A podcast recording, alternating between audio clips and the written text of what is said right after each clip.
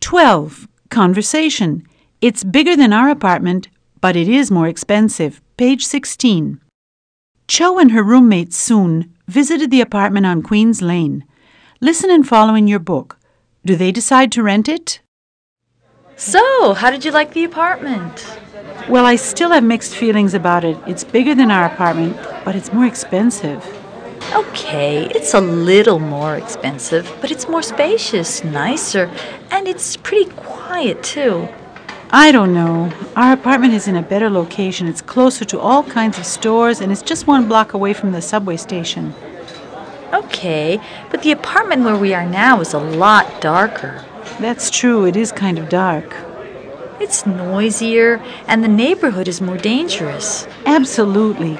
Queens Lane is definitely in a safer neighborhood than High Street, and the neighbors seem friendlier. You're right, they look like nice people. To be honest with you, I love the furniture in that apartment the couch, the cabinets, and all the appliances in the kitchen.